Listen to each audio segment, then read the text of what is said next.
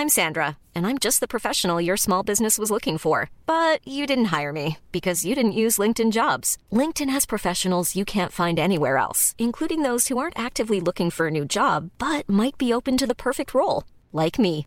In a given month, over 70% of LinkedIn users don't visit other leading job sites. So if you're not looking on LinkedIn, you'll miss out on great candidates like Sandra. Start hiring professionals like a professional. Post your free job on linkedin.com/people today. Hey, it's Ryan Reynolds, and I'm here with Keith, co-star of my upcoming film If, only in theaters May 17th. Do you want to tell people the big news?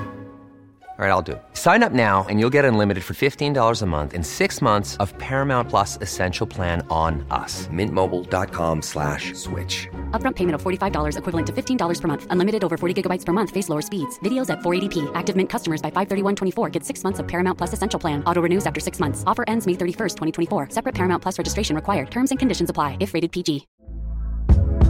Hey there, it's Michelle Norris. I'm host of a podcast called Your Mama's Kitchen. When I travel, I'm usually looking for a way to find a taste of home when I'm not at home. And one of the things I love to do when I am at home is entertain. And Airbnb allows me to do that. When I was in California recently, I rented a house that had a great kitchen. And when we were sitting around the table, we we're all thinking, we're in someone else's house. Someone could be in all of our homes as well.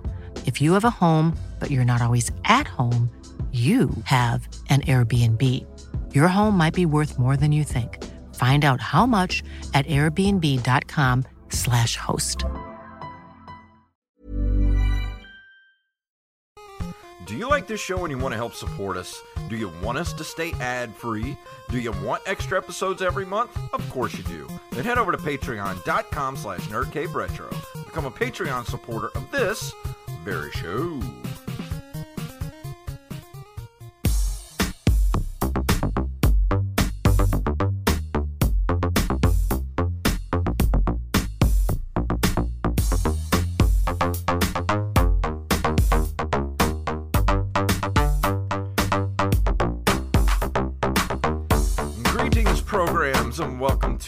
Another episode of the Nerd Cave Retro Show. My name is Jason Robbins. And my name is Derek Diamond. So, how has your week been? Not too bad. It- It's been, um, you know, work's been work for the most part. I mean, nothing too, nothing too exciting going on.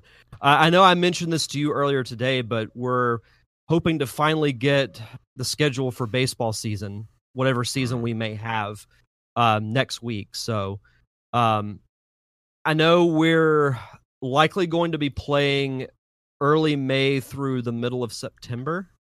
So the season will be a little bit shorter than it normally is. Um, but we don't know the exact dates that we're going to be playing yet. So Yeah.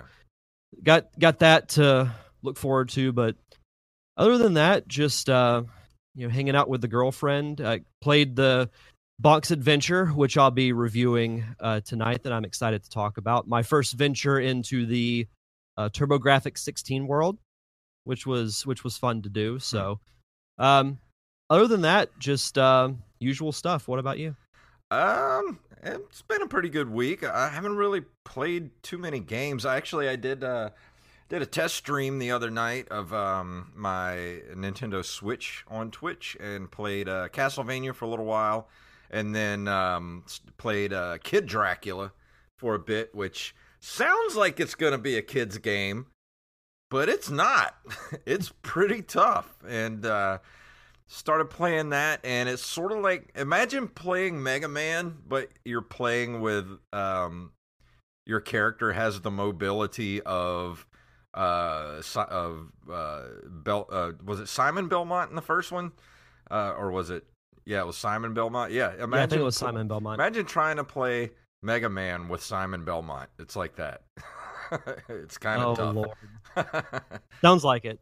yeah, it was fun though. Um, but yeah, I had everybody cracking up because the first mini boss or first boss that comes up is a ghost, but he looks like a clan member. So I was screaming, "It's the clan!"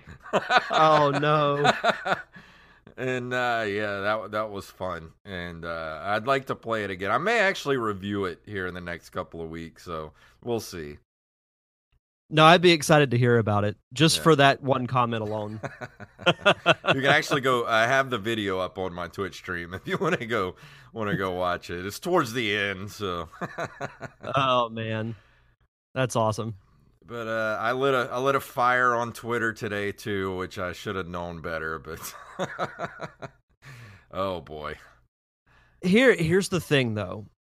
You gotta have some uh, some level of objectivity yeah, in perspective when you post stuff. Like, very rarely do things swing one way completely. Hmm. and you, you you gotta like I mean we're we're talking and I'm gonna pronounce her name wrong, but I believe it's Gina Carano yeah, who played uh Cara in The Mandalorian was fired due to the the comments that she made on social media and people are in arms like, oh, cancel culture strikes again. But Yeah. I'm like, it it goes both ways. Like it's not yeah, a liberal thing. Like you you look at and because of what you posted, look at the Colin Kaepernick situation in the NFL years ago. hmm It's practically the same thing. Different circumstances, but same type of situation, if you will. yeah. And and my point being, you know, I, it's not up to me to say if she gets fired or not. I mean, who knows what is in those contracts when you work for Disney? I mean, Disney of all things, and you say something like like, and, sh- and I kind of understand the point she was trying to make with her post, but at the same time, when you make a post about Jews and the Holocaust and Nazis, and you work for Disney, knowing the the history that Walt Disney had with the Nazis and supposedly being a Nazi sympathizer, like, yeah, I'm pretty sure Disney's gonna put the squash on that pretty quick. So, you know, I, I don't know. I mean, you live by the sword, you die by the sword. Exactly. I mean, That's if you're gonna throw that it. kind of, and that's that. And my biggest point was, freedom of speech does not mean freedom from consequences. If you say what you say, there's gonna be consequences. Like, yeah, it's a free country. You can say what you want. That doesn't mean your job won't fire you for saying something stupid. That's just that's America. So I, I didn't, and people want to scream and, and shout at me. Like I didn't know that uh, just for you know putting out uh, an opinion like that, people want to try to climb up my ass as far as they can go, yelling at me. So I'm just I'm just here to say I wasn't. I mean, yeah, I was trying to ruffle some feathers, but I was just trying to make people think. But people don't like to think. They they don't like to have mirrors put up to their hypocrisy. So learned a lesson, another one which I should have learned a long time ago. The sad thing is, is that you shouldn't be ridiculed for posting something like that. yeah, well, There's there's two sides to every story. I think I defended That's my the way I look at position pretty well a few Yeah, times. Yeah, I thought so. You never know. I don't, I don't Yeah. know. Yeah, I No, don't, I- I, don't thought so. own Disney, so it's not my place to say whether she should have been fired or not. I'm just saying she said something stupid, and now she's got to pay the price for it. yeah, yeah. Her opinion or not, she should have enough awareness to know that hey, probably shouldn't say something Yeah. like this since I signed a contract with Disney. And if they didn't fire it wouldn't bother me either. You know why? Because I can separate the art from the artist. Like, yeah, I'm a left leaning person, but I don't care what people's politics are. Like, I, I think, you know, I, I think um, uh, Ted Nugent is a, is a gun toting pedophile psychopath, but I'll still play some Wang Dang Sweet Poontang when I'm driving to work, you know? Does it have you in a stranglehold? Yeah, in a stranglehold and get and get some cat scratch fever.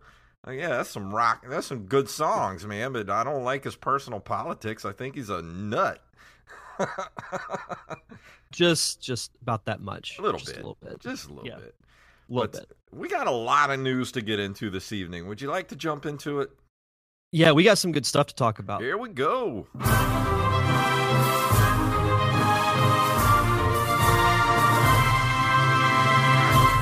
Pretty good Sonic news. So you want to take the first one, or you want me to take the first one? I would love to take the first Ooh, one. you take it then. All right, so this comes to us from movieweb.com. Sonic the Hedgehog, and this is a question Sonic the Hedgehog 2 wants Jason Momoa as Knuckles. Fans' wishes may come true. Sonic the Hedgehog 2 may be bringing in some major star power. it's been reported that Jason Momoa, aka uh, from Game of Thrones and Aquaman, has been offered the role of Knuckles in the upcoming sequel. Whether or not the star accepts the role remains to be seen, but it appears that the filmmakers are aiming high on this one. Uh, he has indeed been offered the role of Knuckles, uh, according to a report that it doesn't say. Uh, it's previously been confirmed that the fan favorite character will appear in the sequel, which is expected to begin production in March. Paramount has put the ball in his court. So, uh, what what do you think uh, about this? I know that I've made it known on the show that I would love for um, Mr. Johnson, aka The Rock, Yeah. to be the voice of Knuckles, but personally, I after thinking about it, I think Jason Momoa might be a better fit for the character. I, honestly, I think so. Too. I mean, I'm good with both of them, either one. But uh, I love Jason Momoa, and I think he's got that. Um, he's got a little more of an attitude that I think fits Knuckles. So I think it's a pretty good pick. If he if he accepts the role, I think it'd be a good thing not only for his career, which he's got a great career already, but if he does this, he would be beloved amongst the you know even the, like the Sonic fandom. But um, but yeah, I think he's a pretty good choice for the role. Well, I know he's got Aquaman 2 coming up, so he's he's going to be busy, but voice work is a little bit different Oh, than actually flying out on location. I mean, he'll it's a little more flexible for him to go into a studio and Yeah. record some lines, but yeah, and, and I was having this conversation with a friend of mine today. Initially, I was mm-hmm. against Knuckles being in the sequel because I don't want them to add too much. Yeah. Like I, I if they include Tails and build on that friendship, I think that should be the focal point of the second movie. And it almost kind of reflects the video games too, where you bring Tails in for the sequel and then bring Knuckles in for the third one. But if Knuckles is in it, thinking about it, I I don't really have an issue with it. As long as they don't add any other of the the Sonic characters. Yeah. Like I don't want them to throw in Metal Sonic or Amy Rose or Shadow just Yeah. yet. Just Don't do throw the, in Tails and Knuckles. don't do the sequel itis where they throw in too many characters. Just Yeah. keep it simple. Which real quick, they did also announce the release date for Sonic 2, and it's going to be called just Sonic the Hedgehog 2. They released the logo, which looks really cool because the end of the two has two tails coming out of it Oh, for that's cool. tails. So I thought that I thought that was kind of cool. Yeah. Uh, it will be released April 8th, 2022. So exciting stuff. Like I, I'm ready to hear more about the the the Sonic 2 movie. Yeah, me too. I'm excited uh, to hear at, at least start getting some rumors about what's going on in the story.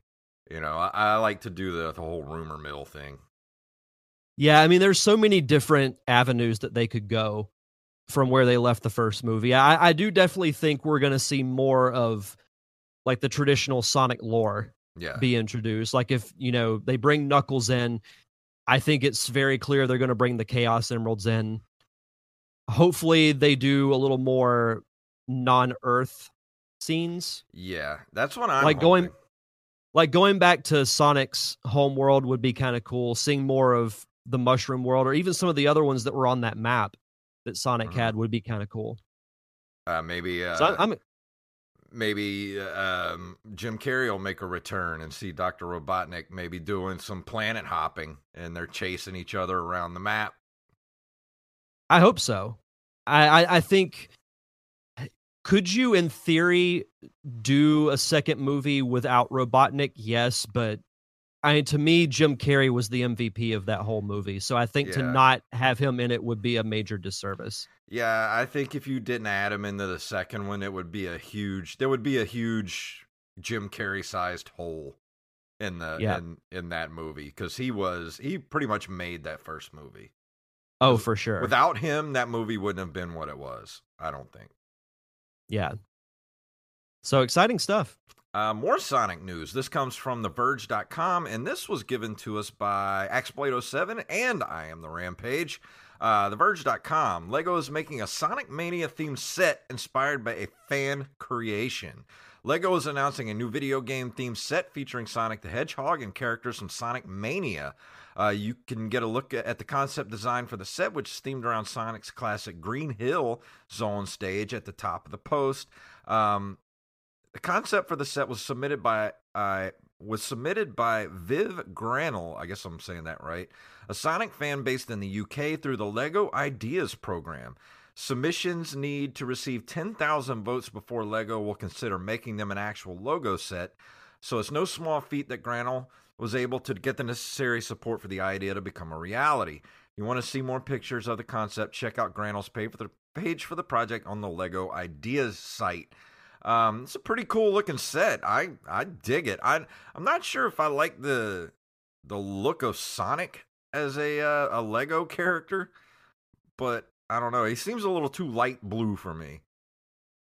Yeah, I was thinking, you know, when I saw the the headline for this in our Google Doc, I, my initial thought was, how did they create Sonic as a Lego character. And that that's really my only critique of it. Yeah, I mean, he looks a little different than your traditional Lego figurine, but it'd be tough to take like the base model of what they normally do and Yeah. Create Sonic built off of. it. But yeah, he needs to be a little bit of a, a darker blue. But I, I love the you know the Green Hill set with the checkerboard loop, and you've got the the uh, sunflower and the the ring, and it's even you've even got the the extra life on Yeah. top of it, which is pretty cool. So I I, I dig the set. Yeah, I dig the Dr. Robotnik too. Um, Yeah, the That- giant robot yeah, that's a pretty cool set centerpiece to the set right there. For sure. I, I still haven't got my hands on the Mario Lego set. I mean, eventually I would like to. I've almost And- pulled the trigger a couple of times when I was in uh, Walmart and and Target. I see them all the time, and I'm like, I I don't I want it, but I don't need it. Yeah, they have the the display set in Target where you can actually see like the interactive aspect of it, and I'm like, that's Yeah. so cool, and I want it. But and I saw some That- at Best Buy too. I wanted to get. I was like, Ugh, why do why do I run into this everywhere I go? it's just like, take my money. Take my money. take. Oh man, but yeah, the I I dig the set. It- it's it's pretty cool. But our next story comes to us from NintendoLife.com. Always enjoy reading articles from there. Resident Evil returns to the big screen on September 3rd. Capcom might be busy preparing Resident Evil Village, but it isn't letting up with its adaptations. We were made aware of plans for Netflix series Resident Evil Infinite Darkness back in September, and now Sony Pictures has confirmed its live action film reboot will launch September 3rd, 2021. As reported by Deadline, this upcoming release is completely separate from Paul W.S. Anderson's commercially successful film series. Directed by uh, Johannes Roberts, is taking us back to Raccoon City in 1998 and looks set to be an origin story incorporating elements from Resident Evil and Resident Evil 2. Uh, Roberts confirmed, I really wanted to go back to the original first two games and recreate the terrifying, visceral experience I had when I first played them, whilst at the same time telling a grounded human story about a small, dying American town that feels both relatable and relevant to today's audiences. I love that they're setting it in 1998 Yes. and making it an origin story. That's exactly what they need to do. Yeah. Don't get me wrong. I did like the very first Resident Evil movie uh, with Milla Jovovich. I thought it was a really good movie, um, but it had nothing to do with the game, pretty much. It just kind of like, it one of those things where, uh, almost like the Super Mario Brothers movie, where people who wrote the movie never played the game and was just kind of told, like, here's what the game's about. Go make a movie. And it was okay. It wasn't bad but I really want an, that experience of you know what they're talking about. I, I want those experiences of the first two games and going back to to actual Raccoon City in 1998, and that's just awesome to me. Yeah, I like I said, I think that's exactly what they need to do. And I, I'm not nearly as knowledgeable about Resident Evil as you are, but like you, I I enjoyed the first Resident Evil movie for what it was. Mhm. Do you know how many Resident Evil movies there were? Oh God, like seven. And the weird thing is they didn't number them; they just named them, so I don't even know which one's which. So you had there were six total. You had Resident Evil released in 2002, Apocalypse 2004, Mhm. Extinction 2007, Afterlife 2010, Retribution 2012, and Resident Evil: The Final Chapter in 2016. Wow. That's Yeah. a lot of movies. and I really only like the first one. the, the rest I've- of them are kind of garbage. I watched the second and third one, but honestly, I couldn't tell you a single thing that happened in them. Like I have no rec. Like I remember watching them, but I have no recollection of what actually happened. Whichever one was the one that was set in Las Vegas, and it was just pretty much Las Vegas was covered by sand. That one was pretty decent. I remember thinking it was okay. I don't even remember which one that was, but you know, I I don't remember anything from any of those other movies. So I I really hope they they kind of just make it more like the games and give me that visceral experience of of being in a city that's cr- that's basically in the grips of you know the the zombie uh outbreak and them having to deal with that that's what i want a i want a nice small story that takes place in raccoon city I've said it before. All we needed was one successful video game movie to start the trend. yep It, it happened with Sonic. thank you sonic So, so I have, I, I have pretty good hopes for this. yeah me too i hope i hope it's good i really do and i and i hope we're able to go back to the theaters in september too I certainly hope so. I really hope so because there.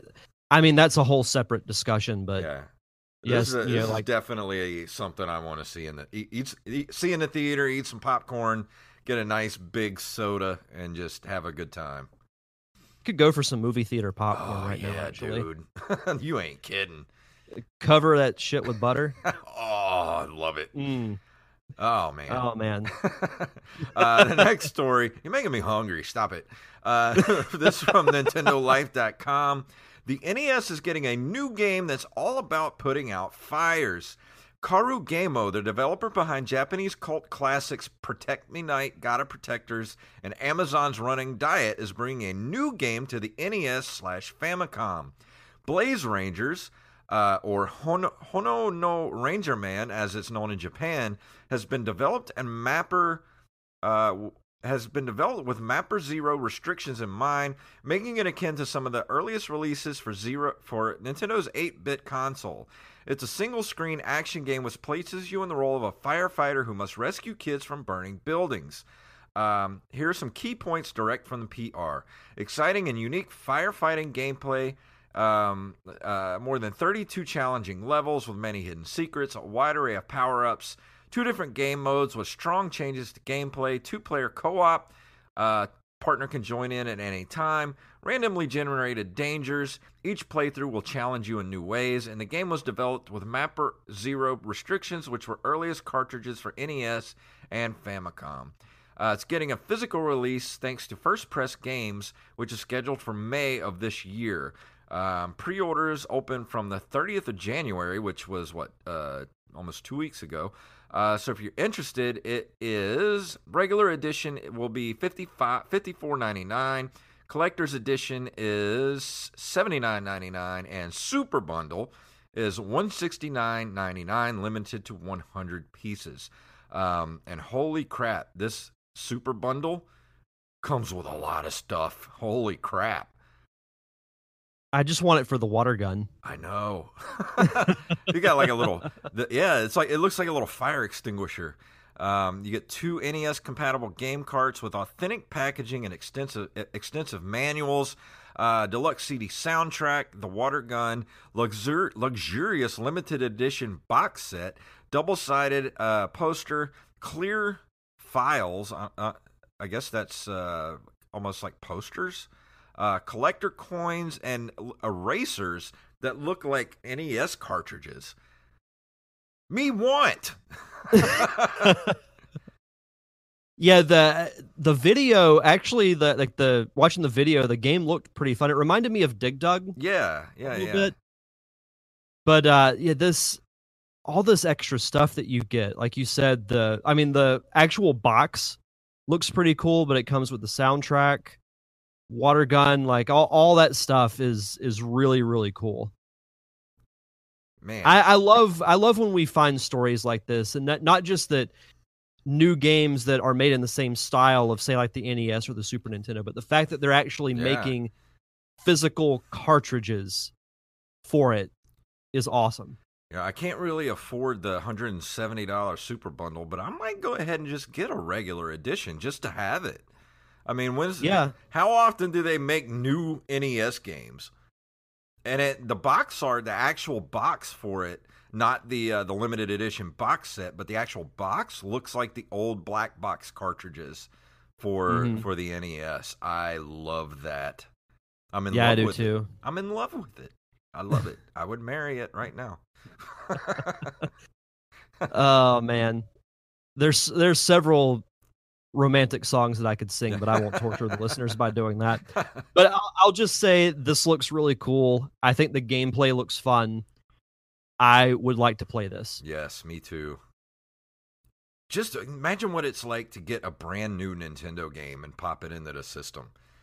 Like I haven't had a blown- new Nintendo game like uh, fresh out of the package, never been opened in 30 years probably. Just be sure to blow on the cartridge Yeah. first. uh, our next story comes to us from ScreenRant.com. Sega is splitting into separate gaming and pachinko companies. Interesting headline. Mhm. Uh, Jap- uh, Japan-based developer and publisher Sega Sammy is restructuring its business operations by splitting its video game division and its pachinko division into two separate businesses. The movie may reignite rumors that Sega will be selling its video game sector to, micro- to Microsoft, Mhm. although it's also likely that the company is simply cleaning house and refocusing its resources. While Sega may be known far and wide primarily as a video game company, it actually started life working with coin operated entertainment machines, including slot machines, as far back as the 60s. The company moved into video game production in the 70s, where it benefited tremendously from the video game boom of the 70s and 80s. In 2004, Sega merged with Sammy Corporation, a company that specializes in pachinko machines, and became the holding company Sega Sammy.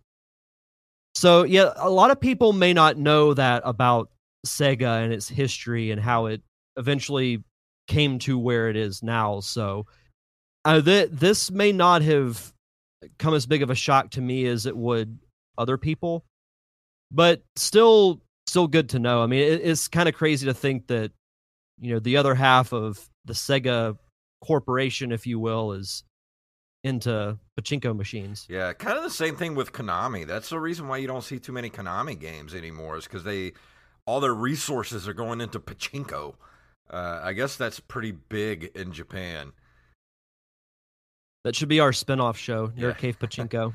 But I thought it was pretty interesting. Uh, you know, the the news dropped um, before this article dropped that uh, Sega was uh, being courted by Microsoft to be bought, which I, I think is a pretty interesting um, takeover if it happens because There'll I- be a know, big get for Microsoft. yeah, and and not only that, but for Sega itself to kind of bring itself out of the the depths, I guess you'd say. I mean, they've been doing stuff for Nintendo, you know, the last twenty something years because you know Sega doesn't make consoles anymore.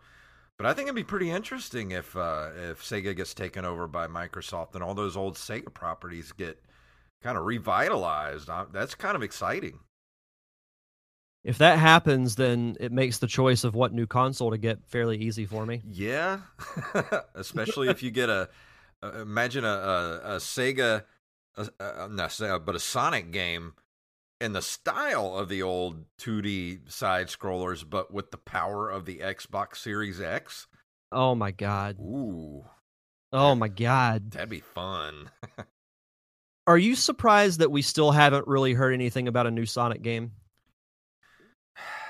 Well, honestly, I mean, Sega came out last year and said, "Oh, you're going to get a bunch of Sonic news this year," and then nothing. So maybe this is the reason we haven't heard anything. Could be. don't I just think I, like I would love because we had the Mario All Star Collection last year, and I, I'm fairly convinced that Nintendo is going to do the same with Zelda mm-hmm. this year. It would be cool if, say, like Sega does get bought by Microsoft. What if, like, to kick off that announcement, they're like, okay, here's a Sonic collection exclusively for the Xbox Series. Like, it's like you remaster like Sonic Mhm. Adventure and Sonic Adventure 2, and then as a collection, put a lot of those old games on there too. Like make Yeah. it a Sonic anthology collection. Would be awesome. Yeah. I mean, you never know. I mean, that might get announced this year. I mean, if new who because who knows how long they've been talking to Microsoft. I mean, that deal might have already been done, and we just don't know about it yet. It's just funny how this year is the 30 year anniversary of Sonic. Last year we got the movie, Mhm. and next year we get the sequel to the Yeah, movie. They had, But nothing on his actual 30 year anniversary. Yeah, they had all that momentum after the movie, and then nothing. Like, what are you doing, Sega? Like, this is why your consoles failed. I really thought because you remember a few months ago when they were teasing like this huge announcement. I was hoping that they were going to get back into the console game. uh, I'd like for them to. I mean, more competition makes better better stuff, but I don't know. Yeah. It'd be an interesting story to follow for sure. Uh, for the last story, this is actually a uh, a Kickstarter announcement.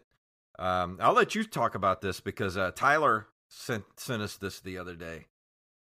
Yeah, so uh, shout out to Tyler Watson for sending us this. Uh, the headline just simply reads Game Master Classified An Insider's Guide to Nintendo's Coming of Age. Uh, the ultimate Nintendo fan, Matthew uh, Taranto, or Toronto, I'm not sure how you say his last name, teams up with Nin- Nintendo's own Game Master, Howard Phillips, to make a tell all book.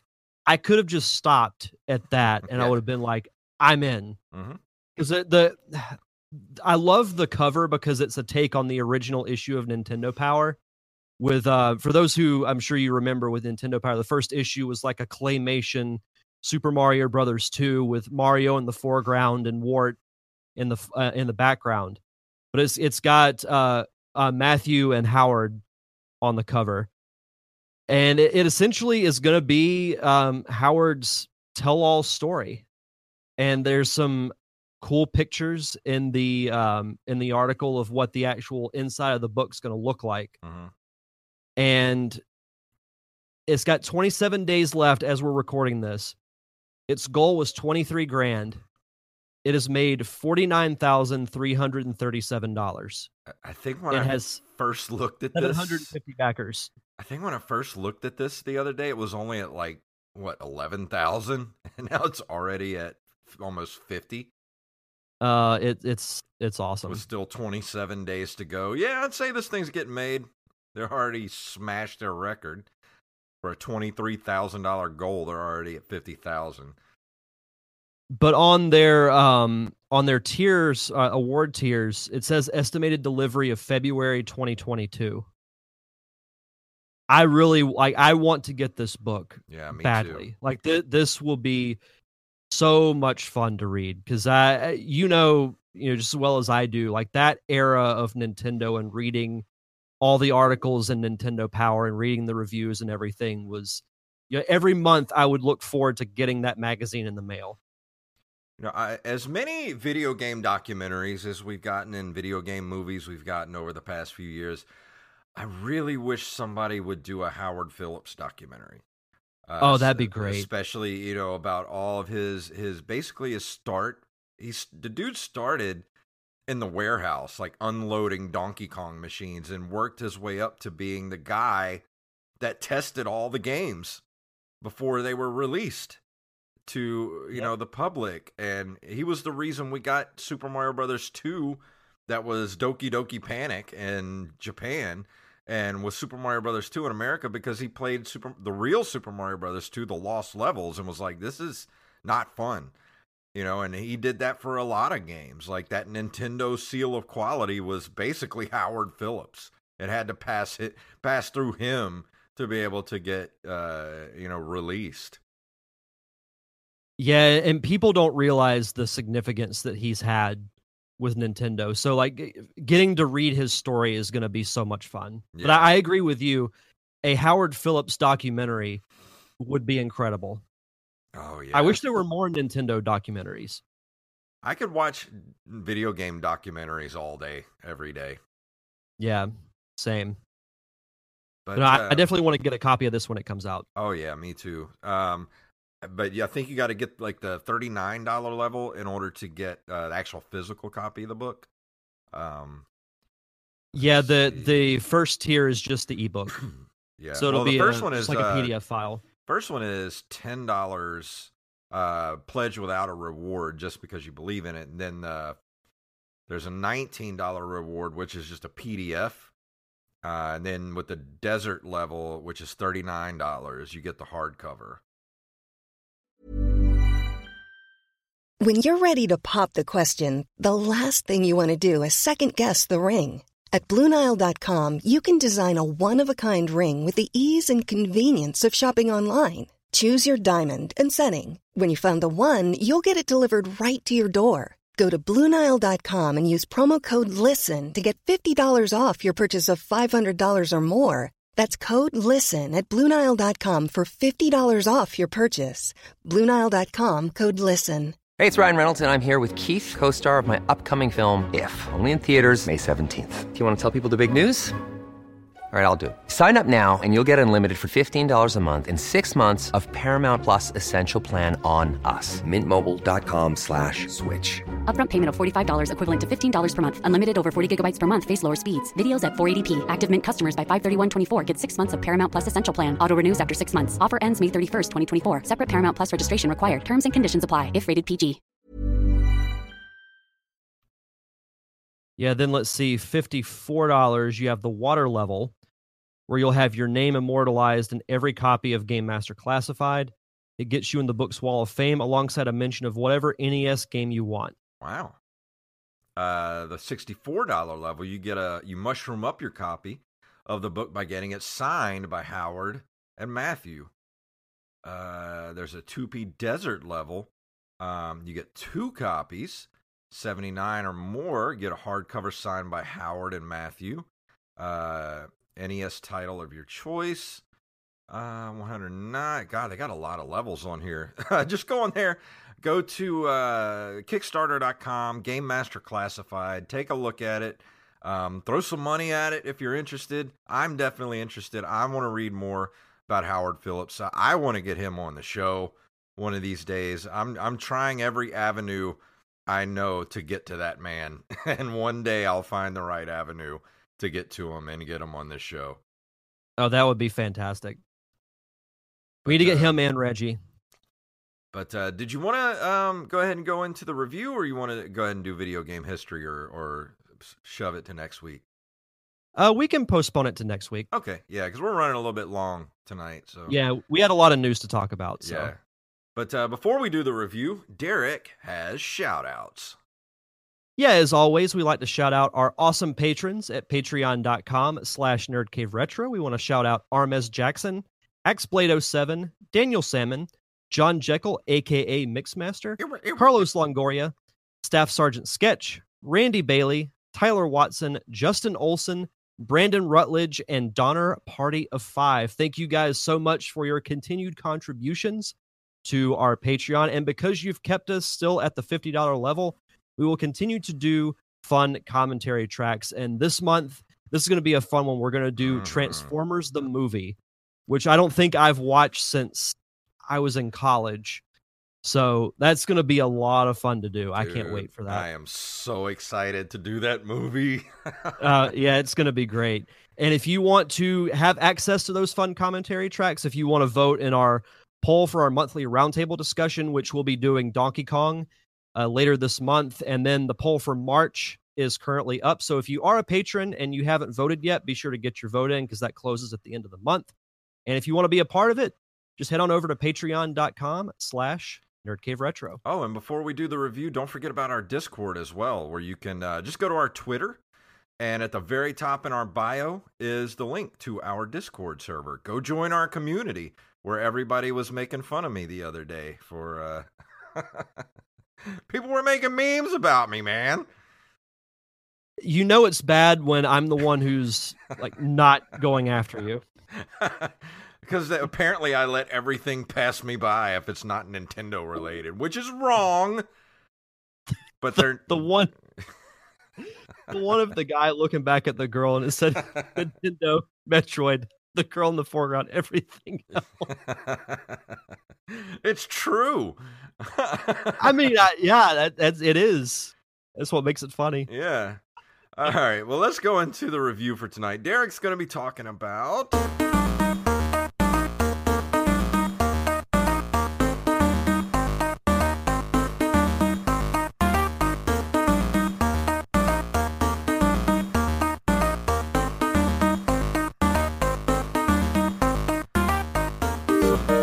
Jaunty music.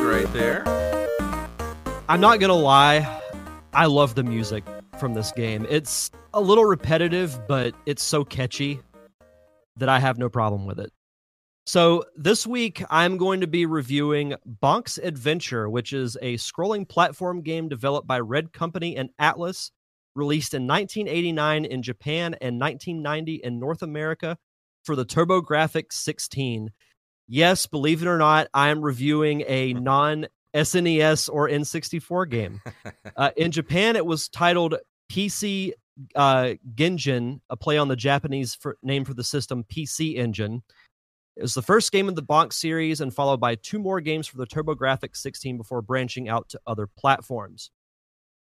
So, this was not just my first time playing the TurboGrafx 16 Mini, but my first time playing a TurboGrafx 16 period. And I was excited to play this game because, you know, looking at the options that the TurboGrafx 16 Mini has, I was thinking, you know what? I I could go for a good old-fashioned fun platformer type game because like, you know, those were the games that like Mario Brothers and games like that were ones that I initially grew up loving. That's what got me into video games. So, I watched a little bit of gameplay of it on YouTube before I actually started playing it, and it, it seemed, you know, fairly straightforward, like a lot of those platformers are from from that age. But eh, there's a certain charm about it that I really like, and it, it started. It starts with the look of the game. So as I said, this is a TurboGrafx game, so the look of it reminds me of like late NES type graphics, you know, Yeah. where it's getting into that kind of like bright, vibrant type of look. And the characters still look 8 bit, but a little more detailed than you might remember from the early days of the Nintendo. And I, honestly, uh, yeah, it looks, you know, like a game that was made in the late 80s, early 90s, but I, I for one, think that style. And I'm not sure if you agree with me, but I think that style still holds up to this day because a lot of indie games are made Mhm. with that same style. So Yeah, I think I- I the, was- the pixel art style of those old games ne- are, is never going to go out of style. Yeah, it, it has that kind of timeless feel to it. Mhm. You know that a lot of like really realistic games, looking games for the time, like we use Twilight Princess as an example. You know, like that was one where Zelda took a departure from the animated look and went more realistic, but stylistically the game doesn't hold up like a lot of the other ones do. So that was the first thing that kind of caught my eye with Bonk's Adventure was the look of the game. I think it looks great. It, it still holds up to this day. the The gameplay is is pretty straightforward. So literally, what you do is you use Bonk's head to essentially headbutt enemies, or you can do this kind of like diving jump where you jump in the air and you dive headfirst onto you know enemy dinosaurs or whatever the case may be and that's that's your attack. And you, you do get upgrades. You get um so you eat vegetables to replenish your health. You start with three hearts and you, you get hit. Your health de- uh, is depleted and you can recover it over time by eating different vegetables you find throughout the game. But you can also eat pieces of meat to upgrade yourself. So, like if you eat a small piece of meat, it makes you a little bit stronger, and then you eat another piece, it makes you invincible, kind of like the star in the Mario games. I was just reading it. It said meat can be found in two varieties big meat and small meat.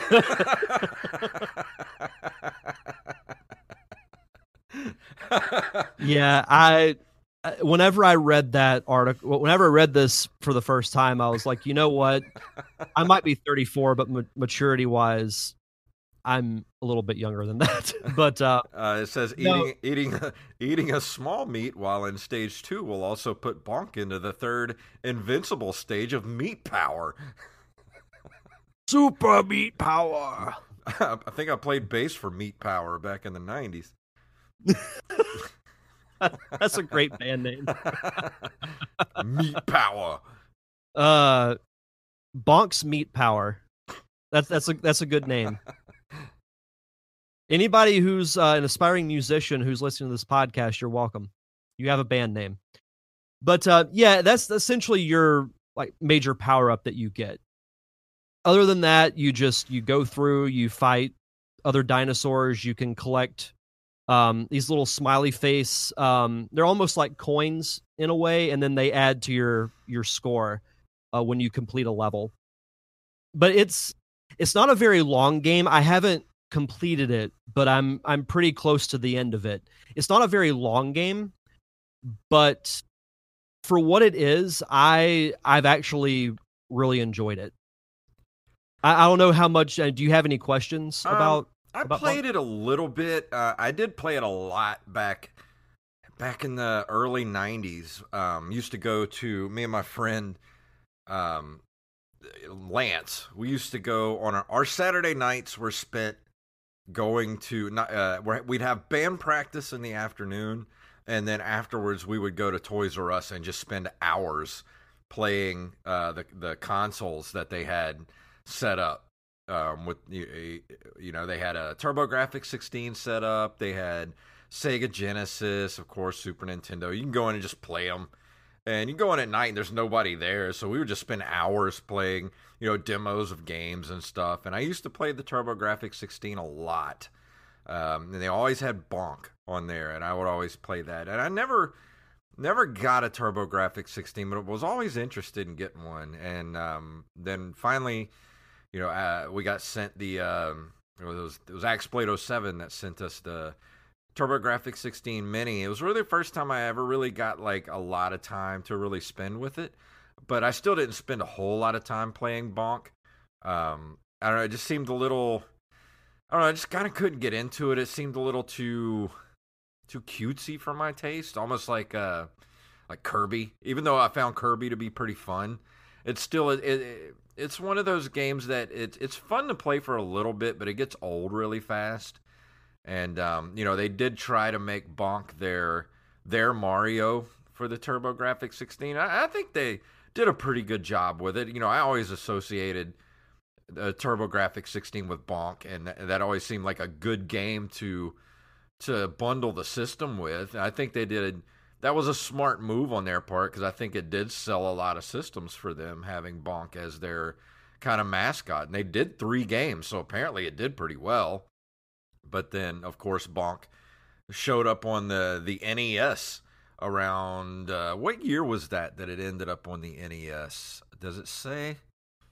It doesn't say on here. It just says it was released for TurboGrafx in '90 in the states. Yeah, I think it might have been. It was late in the uh, the, the Nintendo's life when Bonk ended up on the Nintendo. I would say probably around '94 it ended up on the Nintendo. And I never played the Nintendo version. Um, might be one of those games I might have to to review one of these days. But um, but yeah, I didn't have a whole lot of time playing Bonks. I, I played more, you know, the Castlevania and played a lot. Uh, Splatterhouse, things like things that I never got to play back in the day that I wanted to play. But um, but yeah, it's just it just seemed a little too cutesy for my taste. Yeah, and you addressed actually my biggest critique of the game. While I enjoy it, I think it's a fun platform game to play. It's one of those that you can figure out the objective pretty quickly and figure out, you know, your attack move and what you have to do. I don't think it has a lot of replay value. Yeah. And yeah, it, like I love the environment. I think the graphics look great. I think the music is fun. But as you mentioned, after playing it for a while, you get a little bored with it. Because there's nothing really different that that happens. It's you go through a prehistoric theme level, you fight your boss, you move on to the next one, and you rinse and repeat. Yeah. Essentially. I, I did want to uh, talk about the story real quick. Uh, the game's protagonist is Bonk, a strong and bald cave boy who battles anthropomorphic dinosaurs and other prehistoric uh, enemies. Bonk's mission is to rescue Princess Za, a small uh, pink Plesiosaurus type reptile who has been kidnapped by the evil King Drool, a large green Tyrannosaurus type dinosaur. In the arcade version, Bonk is also assisted by a female version of himself. I remember that. Literally, your uh, oh, go ahead. I was gonna say I think I did play this in the uh, the arcade because that that just jogged. There is an arcade for me. version. Yeah. And literally, your only attack is you jump in the air and you dive headfirst, and you use Bonk's indestructible forehead to kill enemies. And it, it, it's a fun, it's a fun concept. Like I, I like it.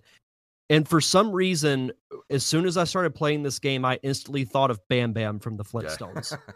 I Bam mean, Bam. Don't get me wrong. I thought it was a fun game, and uh, I just feel like maybe it was missing something that it didn't quite have the juice that you know Sonic had or Mario had. Like he's a he's a good character to make your your kind of your flagship you know mascot, but I don't know. It just feels like something was missing, and I can't quite put my finger on it.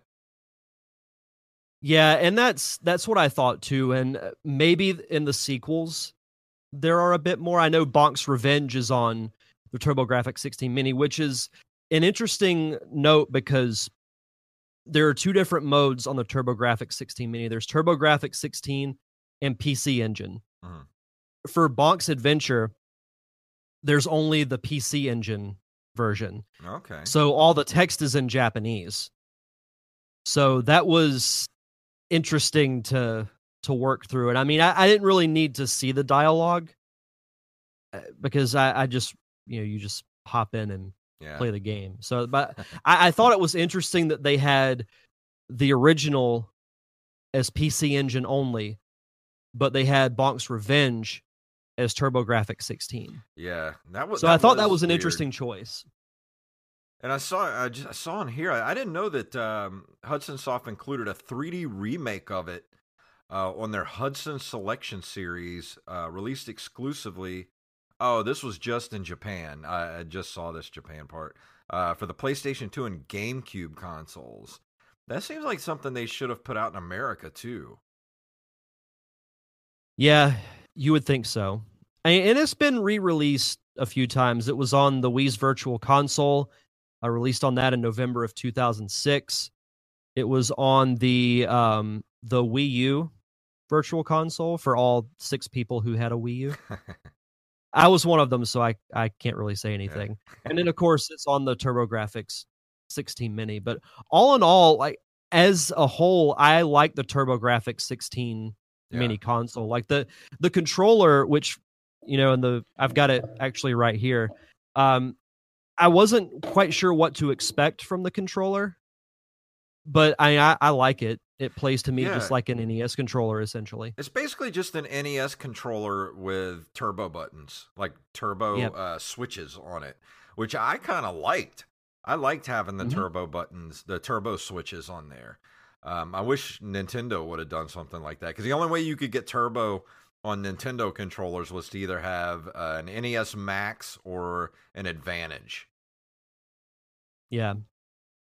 Yeah, I I like the controller. Like I said, I wasn't sure what to think of it in the beginning, but it felt just like playing a, the NES in a way. But um as far Oh, go ahead. I was gonna say I do think the um, the TurboGrafx 16 Mini is a little expensive, but I think it is worth the money. The money though, because it's got a lot of games on it, really good games. And even though it's you know this game Bonk is it's a good game, but it's not something that's gonna hold your attention.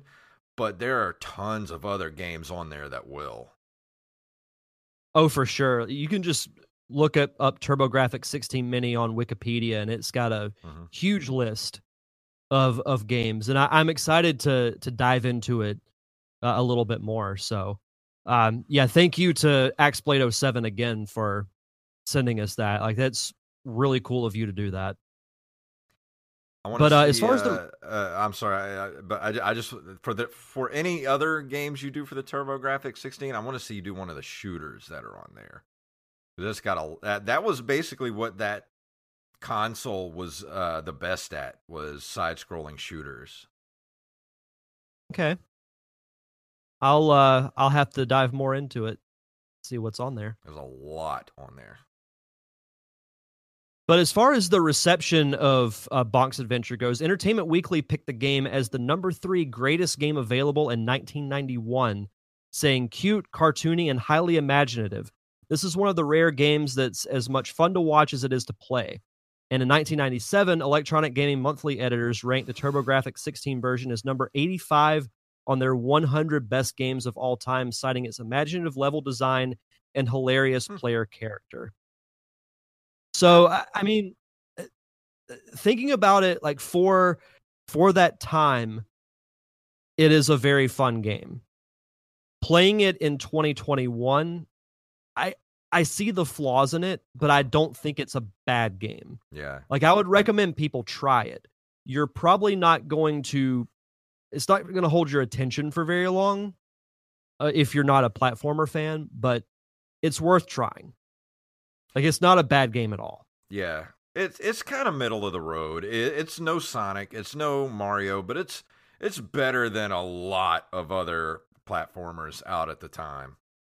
For sure. And I, I think, you know, if I were to give this uh, on a scale of one to 10, I'd say like six and a half or, you know, maybe even a seven. Like it, it's a, it's a solid platformer. I like the character design. I think the concept of using your forehead to kill enemies is funny. The visual is funny. Yeah, The graphics are good. The music is good. Like a lot of this game has, this game has a lot of good qualities, but it gets a little repetitive and that will be my biggest knock on it. But overall I, I liked playing it. It's a fun game.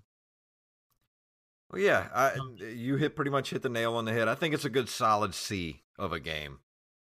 yeah. Yeah. So i mean that that's overall my thoughts on on Bonk's Adventure. I- i'm curious to play the sequel to see if they've added anything new to it because i've read nothing about bonk's revenge and i, I don't plan to once i do actually play it because i kind of want to i've started to do that with movies too like i try not to really read anything like reviews or anything like that i just kind of like to go in and judge it for myself Yeah. Um, I'm not sure what I'm going to be doing next week. I've been playing a lot of different stuff, so I'll just kind of have to pick something and go with it.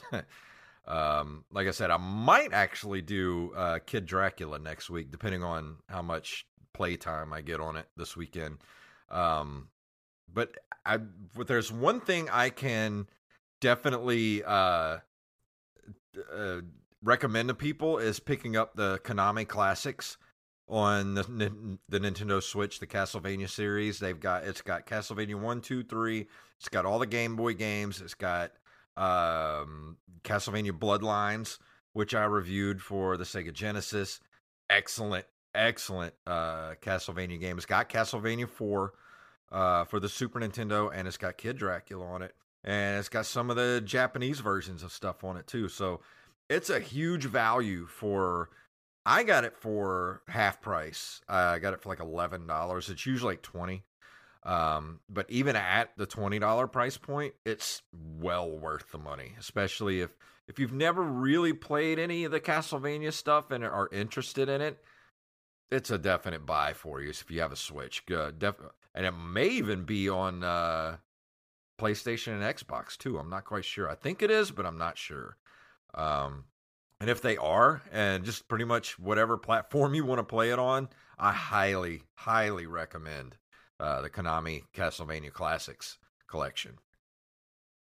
i still need to pick that up Yeah, you do. So good. yeah i do Um, let's see. Um, we got anything we want to throw out there before we leave this evening?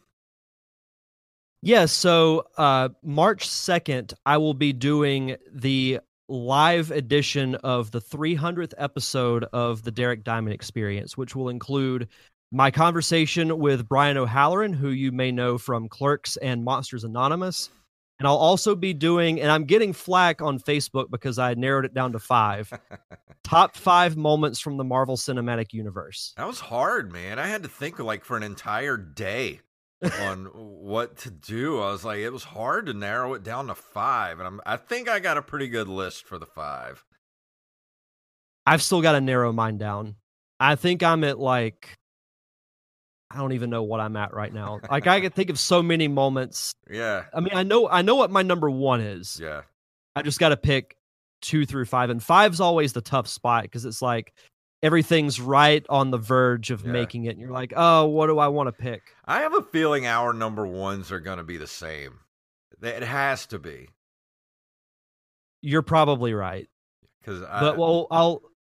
Oh, go ahead. I, I think I know you've probably seen my list at this point, but uh, I, I have a feeling our number ones are going to be the same. There's a good chance you're right.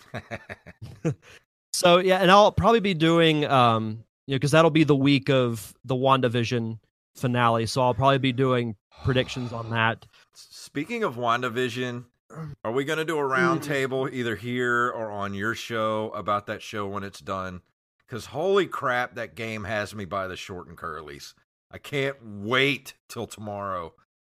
I know that show is so freaking good, It's so good.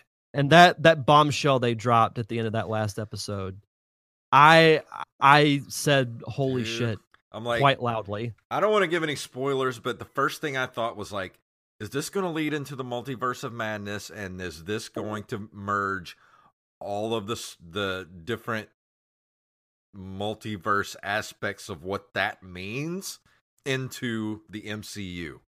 It makes I've got a- to me. I've got a theory, but I'll I'll tell you off air because it would spoil what happened. All right. Hmm. So if But you yeah, haven't seen it, go see it. Go wa- watch it right now. yeah, go watch WandaVision. It's it's an incredible show. But yeah, Um, otherwise, uh, just follow the Derek Diamond Experience on social media at D Diamond Podcast. And a good episode this week too with uh the um uh the- what's it called? Oh, Cobra yeah. Kai. The Cobra Kai. Yeah, yeah. So I did a um a review of seasons one through three of Cobra Kai, and I also talked with an actor named Han Soto, who uh, was in a couple of episodes of this past season of Cobra Kai, but he was also in uh, Looper. He was in Logan. He's been in a lot of notable movies, so it was fun chatting with him. That was a great episode.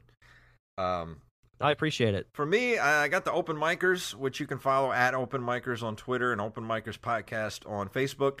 This Saturday, one of the best interviews we've done yet. We have a man named Leland Sklar that uh, interviewed earlier tonight for the show. Um, he's a bass player that's been around since like 1969, and he's been pretty much on every album you've ever heard. The guy's been on over 2,000 albums talked to him about he was on one of my favorite albums of all time, Billy Cobham's Spectrum. He did the A Team theme. He did Doogie Howser. He did uh, what all was he on? Oh crap! He did Alf, Quantum Leap, dude, uh, Greatest American Hero. The guy's been on everything, and we and he was the coolest dude on the planet to talk to. So please go check out that episode when it drops on Saturday because we're definitely going to have him back on again. And l- the first thing I said after the episode was I texted Jacob and I said, I want him to be my grandfather. Dude, so cool. So go check out that episode when it drops on Saturday. Um, and I Yeah, I can't wait to hear it. I think that's pretty much it for us. What do you say? I think so. If you would like to email us, you can email us all your little stories and stuff that we tell in our our uh, news section. You can drop them over at nerdcaveretro at gmail.com. We're at nerdcaveretro.com. We're on Instagram and Twitter at nerdcaveretro and individually at jfunktastic and at Derek underscore diamond. We're on Facebook at facebook.com slash nerdcaveretro and we're on Patreon at patreon.com slash nerdcaveretro where you can throw us a couple of bucks every month. And if you keep us above that $50 level, we give you those extra episodes every month that you love so much. And this month, we're going to be doing a commentary track for Transformers, the movie. Roll out. So, Derek, please tell them what it's all about. May the way of the hero lead to the Triforce. Yes.